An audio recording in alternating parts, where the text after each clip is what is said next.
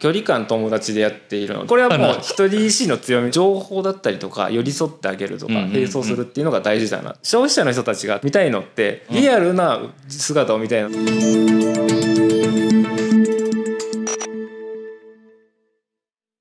皆さんこんにちは。石の未来ようこそ、えー、前回に引き続きですね、えー、三浦拓也商店の三浦拓也さんお招きいたしまして一人 EC 運営について、えー、いろいろとお話をお伺いしていきます。皆さんよろしくお願いします。よろしくお願いします。あの前半一人 EC 運営の中でも、はい、できるだけ早く成長するには何が必要なのかと三浦さんなりに思うところが広告だというところで広告って一言で切ってしまうとなんかちょっとドラドライな感じもするんですけど、うん、まあそこにまあいろいろと工夫されてるとか、はい、まああのいろいろやっぱりお勉強されてるんですってっていうことが非常によく分かったわけですけど、まあ、前半の最後の方でですね、まあ、そのお客様とのやり取りでとかねキャッチコピーつける時に、まあ、そういうものをちょっと参考にしてやったらすごく当たったという話をされていて多分ですけども、まあ、僕も実際自分で運営してて思うのはやっぱお客様の声とか接客ですよね。そういう部分って、まあ、これは別に一人 EC 運営じゃなくても、まあ、ショップ運営やっていく上で、まあ、非常に僕は特に今このご時世大事な要素かなと。特にオリジナルで売ってる場合ですよね、うん、うん、型番だったらもうとりあえず出してくればいいやっていう話になっちゃうかもしれないけど、オリジナルであればあるほどやっぱそういう要素って非常にどういう対応されたかとかどういうふうに返事してくれたかとかそういうのってすごい大事だとは思うんですよね。なので、まあ、そのあたり多分ここは大事な要素だろうと。一人でやってるわけですから、三浦さんが対応するわけなんで。うんまあ、三浦さんのブランディングにもつながってると思うんですよね接客自体が。はい。うん、っていうことを言った時には多分その辺りの話は非常に多分皆さんに参考になるんじゃないかなと。いうふうに思うのでちょっと接客っていうテーマ。接客っていうけども、まあ、非常に多分広く取れるテーマだと思うんで、はい、もう脱線ありきで脱線どんどん話していければなと思うんですけど、はい、まあ、さっきね前半その当たったキャッチコピーがありましたけど運動しない人のためのプロテイン。はいっていうやつがあってそれお客様の声からっていう話だったんですけど、まあ、その辺りからなんか広げてっていただけると。さっきおっしゃっていただいた通りもう個人的にすごい思うのはお客様の声をどんどん表に出していけば正解確率上がるなっていうのがまず、うんうん、そこそのその悩み持ってる人は多分いっぱいいるだろうなってって思えば、うん、そうですうん、それを出せば出すほど響く人多いってことですよねそうですそうです。やっぱり消費者の方々と、あのつながりを持つ努力するっていうのがやっぱすごい大事だと思っていてその最初の接点が来てもらった人に対してちゃんと対応するっていう接客っていうところから三浦拓也商店は LINE で、あの一件一件お客様から問い合わせをいただいたら返すみたいなことを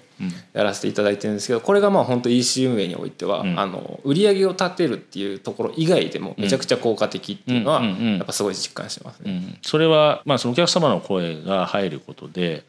まあ、いろんなところのヒントになるっていう感じですもう全てそれですね。あと事前にこういうことやりたいなとかこういう企画で販売したいなって思った時にお客さんに聞けちゃうみたいな仲良くなってればっていう。仲良くなっていれば。あ、まあ、これはだからあれですよね。普段のその、まあ、まさに三浦拓也ブランディングというか、まあ、まあそういうふうに接してるからこそお互いにこう双方向でお話しすることができるってことですよね。そうです。もう距離感友達でやっているので、まあ、これはもう一人 EC の強みだと思うんですけどね。うん、組織だともう絶対無理だと思う組織でやったらちょっと事件事件。に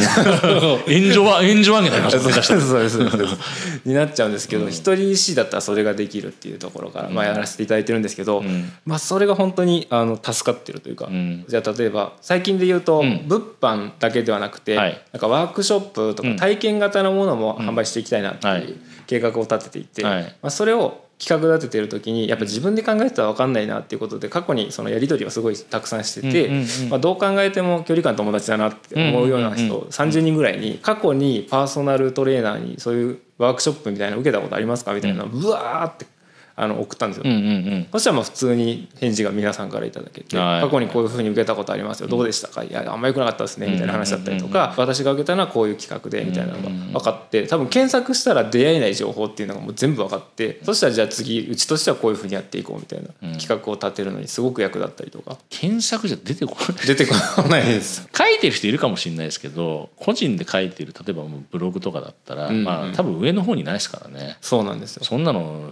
ね探してる時間ないですもんね、こっちとしては。そうそうそうそうなんですよ。だからまあ要するにたどり着けないっていう部分があるし、うんうん、まあそもそも検索で SNS 出てこないしねそうですね。そもそも。ツイッターだったらまだいけるのかもしれないけどインスタフェイスブックでそのキーワードで検索できるかできないですしね、ハッシュタグじゃなければ、うんうんうん、っていうことだったら、確かにお客様に聞くしかないっていう感じでもあるなっていう。逆に言うとその検索で引っかかる情報は表層的だなって感じですか？それこそ SNS も広告も全部そうなんですけどなんか言葉にリアリティを持たせたいじゃないですか。うんうんうんうん、でなった時にそのよく一時情報二次情報三次情報みたいなのがあるんですけど、一時情報が確実に人に一番共感されるっていうのがやっぱあるんで、そこを聞くためにはやっぱお客さんに聞くのが一番だって、でその関係値を作るにはやっぱ接客しなきゃいけなくて、だから接客もやってて言われることなんですけど、ずっとやり続けなきゃいけない、でずっとやり続けてるといいことあるよっていう話、なのでその積み重ねでお客さんにも聞いてるみたいなことができるなって感じますね。でもそれってあれですか？どっちかっていうとなんか僕の感覚でいくと、はい、待ってるだけじゃ来ない気がするんですよねなんか。あもう全然来ないですね。全然来ない。全然来ない。待ってるだけは全然来ない。もう全然来ないですね。あの LINE 登録してサイトの一番下のフッターに置きましょうって提案をしていやでも問い合わせが来たらみたいなこと言われるんですけど本当来ないんで 安心してます安心してそうそうそう。俺もそれもよく いやなんか放置してるだけで来ないですよね。来ないですいやいやそれいくらでも気軽に問い合わせくださいとか書いても、もう全然来ないです。でもなんかそれ来るような工夫されてるってことですか？してますね。もう至る所に動線を張るのはそうなんですけど、うん人って結局情報を与えないと質問とか相談って頭に浮かばないじゃないですか。なので一番やってることとしては、えっと、行動完了したところに、えっと、置くようにしていて、まあ、購入完了ページに置く。ってなると一回買い物が終わってるんで、えっと、じゃあちょっと問い合わせてみようかなってなることもありますし僕が一番重宝してるのはメルマガの一番最後に何かあれば問い合わせしてくださいみたいな。例えばダイエット情報のことをバーって書いてこういうことがあって変な言い方するとあえてちょっと雑に書くんですよ。うん、答えだけ書かないでちょっと次に押すみたいな感じのちょっと不完全燃焼的なメールマガ書くと。そうです。で最後に何か分からないことあったら三浦に連絡してくださいみたいな。それはあれでしょ？分かんないことあるから連絡してねかっこ閉じみたいな。あるでしょ？みたいな。そうですそうですそうです。でそういう努力をしたりとかあとはその問い合わせの窓口のテーマをめっちゃ広げるみたいな問い合わせの前のテーマを広げる大体 EC サイトでじゃあ接客対応しますっていう内容になると商品についてだったりとか使い方とかって商品ありきの情報になるじゃないですか。なんですけど三浦拓也商店は健康食品のお店でコンセプトが社会の脂肪を減らすなんですよ。すごいでかいテーマ。そうでまあそのテーマがあってでだからお客さんの脂肪がダイエットの成功に貢献するっていうのがテーマなのでダイエットってそもそも考えたら商品だけで成功しないっていうのはさっきの話でそうですよね。そうですよね。あったと思うのでやっぱ情報だったりとか寄り添ってあげるとか並走するっていうのが大事だな。ああそうか。続かないとダメだってことですね。そうです並走するってことですで方向性の提示しなきゃいけないっていうところがあるんで、えっと、僕無料で、えっと、ダイエット相談受け付けますみたいな。でダイエット相談をしてくれた人に対してなんかよかったこういう商品もあるんでみたいなきっかけを作ったりとかしてるんですけどそのダイエットの無料相談が結構多かったり。それって LINE なんですか LINE です全部。ありましたっけ？窓口。ダイエット相談っていうあのそれはですね。中入っていかないとないってことですか？中入ってからっていうことです、ああなるほどなるほど。あ買った後ってことですかねとかまあ結構最近で言うと SNS の方はもう完全になんかダイエットコンサルタントみたいな立ち振る舞いをしてるので SNS からその LINE のリンク貼ってここから問い合わせてなので LINE の中だけだとちょっと見えないかもしれないですね。いや僕もさっきちらっと言ったんですけどいや質問してもらうのが大変だよねっていう、うん、これ分かってる人があんまいないような気がするんですよね。本当そう思いますあのだ多分質問来ない方がいいじゃんって思ってる人の方が圧倒的多いですよね多分。多いです多いです本当に、うん、でも質問来ないと何に困ってるか分かんないですもんね、こっちとしては。本当に考え方としては、いかにして1対1のトークさせてもらうかっていうところまで考えて。なるほどなるほど。でもこれがあれですよね。こっちが企業体だと。効率化って言ったら、いや入んない方がいいよねっていう。ね、商品に自信があったらとかってなっちゃうと余計になんか、いやそんな問い合わせなんかない方がいいしみたいな。楽でいいじゃんみたいな、うん、むしろ来ない方がいいしみたいな思うかもしれないけど。今の、まあ、僕もそうですけどやっぱりなんかコンテンツ作るとかお客様のニーズを引き出すとかそういうことあったら聞かないと分かんないですもんね。いや本当に分からないですし、うん、聞かないとあのコンテンツいざ作って滑った時にもう全部無駄になっちゃうじゃないですか。滑った時。確かに。だから滑る確率を下げなきゃいけないっていうところでやっぱお客さんからの声でコンテンツをとかネタを作った方が絶対に受けるんで。少なくともその質問してくれた人は絶対見てくれるじゃないですか、ちょっと話元戻す前に、はい、滑った基準滑る基準は何なんですか？どうなったら滑っちゃうんですか？メルマガの開封率で見てます。ああなるほど。あそれはメルマガで測るってことですね。そうです。ああのやっぱタイトルで開封率全然変わってきて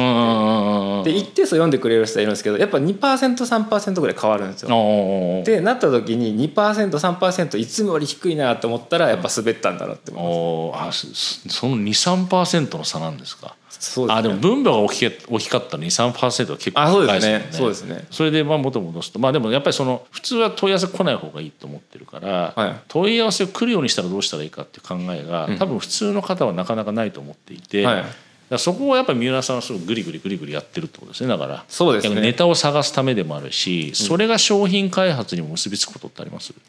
商品開発に結びつくことも全然あります。それで商なんかお客様から、まあ、一定数こういう声があったから、うん、じゃあこういう商品作ってみたってこともあるってことですか？もう全然ありますね、うん、そもそもうちスターとかバターコーヒーが結構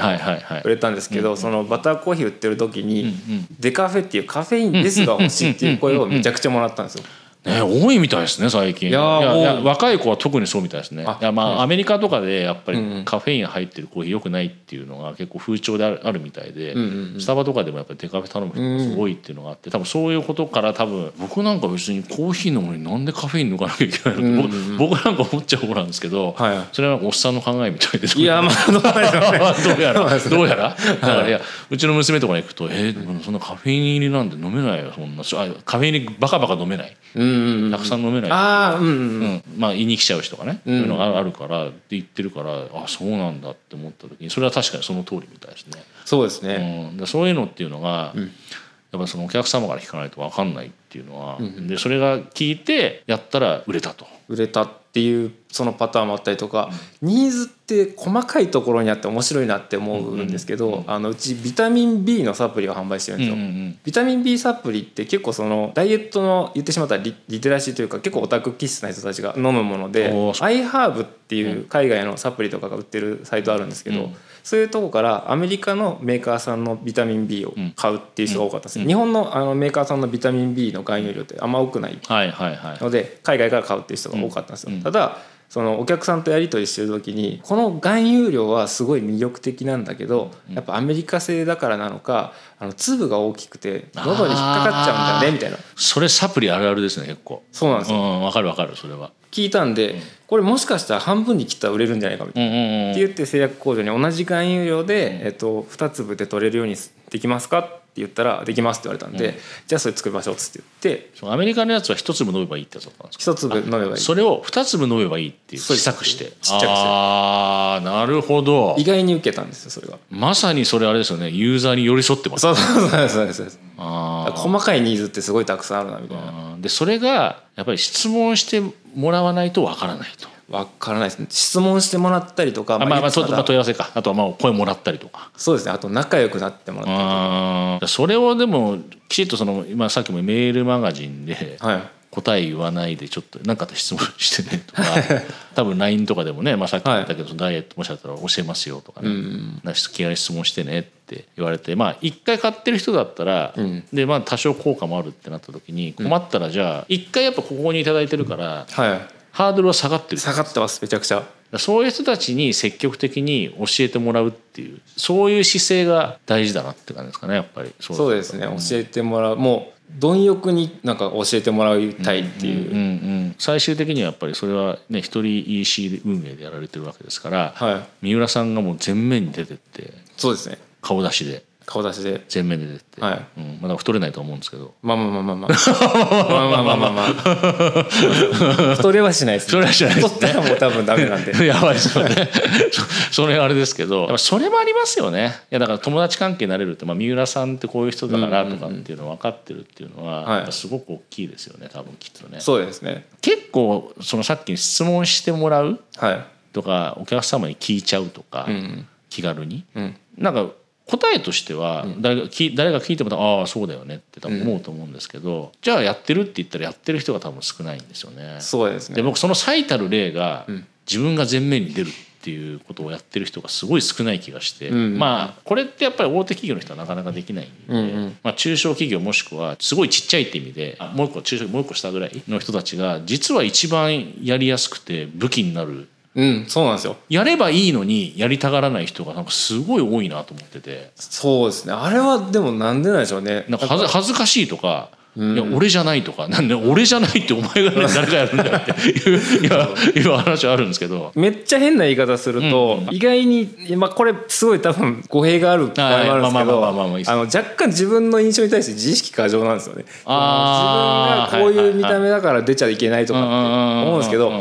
その消費者の人たちが例えばあの見て見たいのってそのリアルな姿じゃないですか、別にそのリアルな姿が美しくあろうが、美しくなかろうがどうでもいいんですよ、リアルな姿を見たいのに、綺麗に整えなきゃみたいなのが、あれがまたいらないんですいらないんだけどみんな意識しちゃうからやらないみたいなのはあると思います、僕の個人的感想でいくと多分恥ずかしいっていう人多いんですよね。恥ずかしいあとあと喋れないとかね。うん、あのまあ動画とかだったら。これ慣れしかないですもんね慣れ でも完全に慣れと勉強ですね本当に、三浦さんって昔から話せる人だったんですか？僕あれそれで言ったら本当に去年いろんなセミナーに立たせてもらって、ちょっと喋れるようになったかなっていう感覚なんですけど、新卒の時とか営業マンだったんですけど本当に使えなかったっていう レベル。自分で振り返ってみて。って言われてたしコミュニケーションも取れなかった人なんですよ。だから喋れなかったみたいな。あそれなんで変えれたんですか？自分の中で。あそのままなんかもし振り返ってみて思うとこあるとするいやもう練習ですね。もう。あ変わらなきゃいけないと思ったから練習したって感じなんですそうです。変わらなきゃいけないなっていうのはすごい思ってた。一人 EC 運営やっていく上でってことですか？そっちの方になりたいなっていう。そうかもっ人といろいろお話してみたいとかそうです、ね、撮ってみたいっていう方が強かったと。そうですそうです。でも結果的にもしですよ、はい、今この一人一運営やってて、はい、それできてなかったら結構やばかったですよ多分。いや多分だから全然違う方法を取ってたと思いますやっぱ。値段で売るとかね例えば。そうですそうですそうです。物売りに行かなくちゃいけなくなっちゃう感じになりますもんねそうですね、うん、なんか本当接客を始めた理由も、うん、あのに外商外商あるじゃないですか、あれをなんかネットショップで実現できたら高単価のものでも売れそうだなっていうのがあって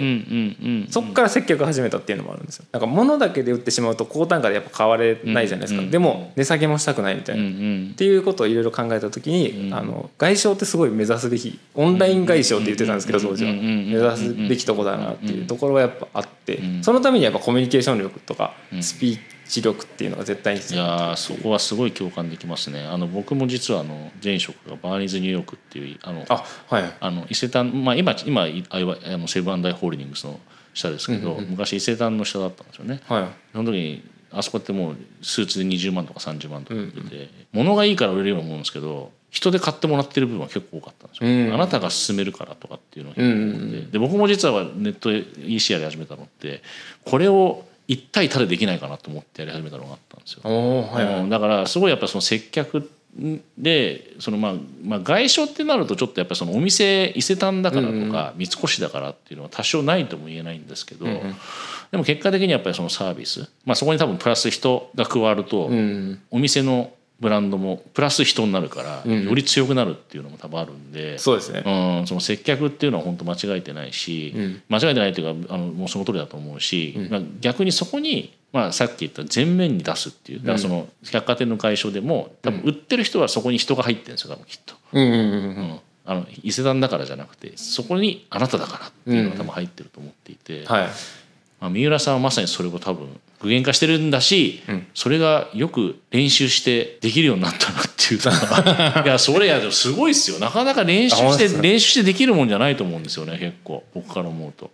あのそれで言うとあれですね。練習できる環境に無理やりするみたいなところがやっぱあってそのために、えっと、僕去年オンラインのセミナーによく立たせていただいて、ワークショップとかもやらせていただいたんですけど多分半分じゃないかな。50回ぐらいやったんですよ。うんうんうん、50回ぐらいやったうちの15回ぐらいはもう自分から団体に申し出て無料でやらせてくれって。えー、すごい。両稽古ですねまさに。そうですそうです、うんうん、でやっていくとなんかそのセミナーの評判がおかげさまですごい良くなって外からも呼ばれるようになってみたいな流れでついでにこう回数が本当に重ねられるしこれ今日この喋り方ダメだったしなんか聞き心地的にもここの部分もっとまくし立てるように喋ろうみたいな。とかをまあ考えて。ででそれがいわゆる店舗の接客にも生きてる。生きてる。ああ相乗効果ですごいですねそれは。もうそうですね、うんうん、なんか知り合いが言ってて、うん、あの本当分かると思ったんですけど、うん、人生全部素材にしたいみたいな。おお もう全部売ったるみたいな。人生の経験を全部仕事の素材にしたいっていうああなるほどなるほど。でも一人 EC 運営って言ったらば、まあ、一人 EC 運営、まあ、EC に限らず一人でやろうと思ってやっぱそういう視点ってやっぱりね時間が大事っていうこと言ったら24時間みんな一緒だけども、はい、そしたら自分をリソースにするしかないですもんね。自分を資源にして、ね。うんうん、自分をネタ元にして売っていくっていう。そうですね。うん。そうか。だから逆に言えばやってることが全てネタになってるわけですね逆に言うと。そうですね。あのその学校もやってるっていうことで言ったらばそれをちゃんときちっとその来てくださってる方にお伝えすることもネタになると。そうですそうです。全てが実験ですねそしたら。そうですね。だから本当に試みとしては僕肩書きとしてはその三浦拓也商店店主っていうのと、あと一人 EC 著者っていうことでその EC の発信系もをするっていうところをやってるんですけど一人 EC の人に三浦拓也商店の商品を売りたいんです。っていうことがやりたいのがあってでまあ実際にそういう形でやってるんですけど仕事両軸もうごちゃごちゃにしていきたいみたいな。あそうですね。あ分かる分かる分かる、うん、それの方が結果的には全てが素材になるし。全てが素材になる。逆に言えばねあの多分仕事とか普通の私生活っていう一人でやるんだったら、うん、そこを切り分けちゃうよりもそこがもうどっちがどっちだか分かんなくて楽しくやってりゃそれでいいじゃんっていう方が、うん、多分そういうふうになりやすいのかなそうですね。本当そう思ってますね、没頭しても自分が好きなことをとことんやって自分が実験台になって自分が素材になって、それをいろんな方々にお伝えしていくと。そうですそうです、うん、でそれをやるのにやっぱりまあ接客とか前に出ていくとそうです。でいろんなチャレンジすると。そうですそれが全てネタになると、はい。うん、無駄なものは何もないって感じですね。そうです、ね、でもそれはそうですね。やっぱ一人でやってるから無駄作らないで全てをこうネタにするっていう考え方は確かにそうだなとそうです思うしそれにはちょっと今お話してて昔そうだったっていうのはにわかに信じがたいですが、はい、お話が 苦手だったっていやいや全然信じられないんですけど、まあ、でもそれで言ったらば意を決してやればっていう話でしょうけどもそうです、ね、まあ、あのやろうと思ったらできないこと訓練してできないことはないっていうのは三浦さんが証明してることなんで。そうですね、うん、なんか結局精神論とか根性論になるとああそっか部分にはなっちゃうんですけど、まあ EC 事業者さんにもよく言うんですけど、うん、まあやればできるよみたいな なるほどね。いやなんか三浦さんの見た目からそんな言葉が出るという感じだと思うんですけど、はい、まあいろいろちょっともう本当にお話を伺って、まあ、今回は一人新運営をたっぷり語れるぐらいの時間もなかったので 今回はね、まあ、広告っていうことと、まあ、接客ってちょっとかなりねあの一人で出てくっていうブランディングの部分もちょっと踏まえてお話しいただいた部分がありますけども、はい、まあ、講義の接客ですね、っていう部分で、まあ、この2つについてちょっとお話をしていただいたわけですけど、まあ、当然ですね一人 EC って言って運営って言ってこの2つだけやればできるかとそんな簡単なものではないのは間違いないので。ね、一人運営ご興味持たれたらこちらの本あのこれ皆さんのご著書なのでもしよかったらですね個人でも売り上げを大きく伸ばせるネットショップ運営術と一人 EC ということで、えー、こちらの方あのこれ結構もうね皆さん読んでらっしゃる方非常に多い。おかげさまではい。とい。うことなので視聴者の方少人数でやられる方も結構多いので、うん、まあ一人じゃなくてもね逆に少人数でっていう部分でもまあ非常に参考になるかなと思うのでね、まあ、僕は特に前面出ていくとかそういう部分はお金かけなくてもできることだから、逆に言えば。そういうことはもうぜひやっていただきたいなと思う中でも、まあ、その他にもここにいっぱい書いてあるんでもしよかったらね、はい、ぜひいただければとありがとうございます。物足りない感あのもっと話したい感じもしますが、ありがとうございます。あのまた機会があればということで、はい、あの長くなりましたがこれで今回以上にしたい。どうも、ありがとうございました。どうもありがとうございました。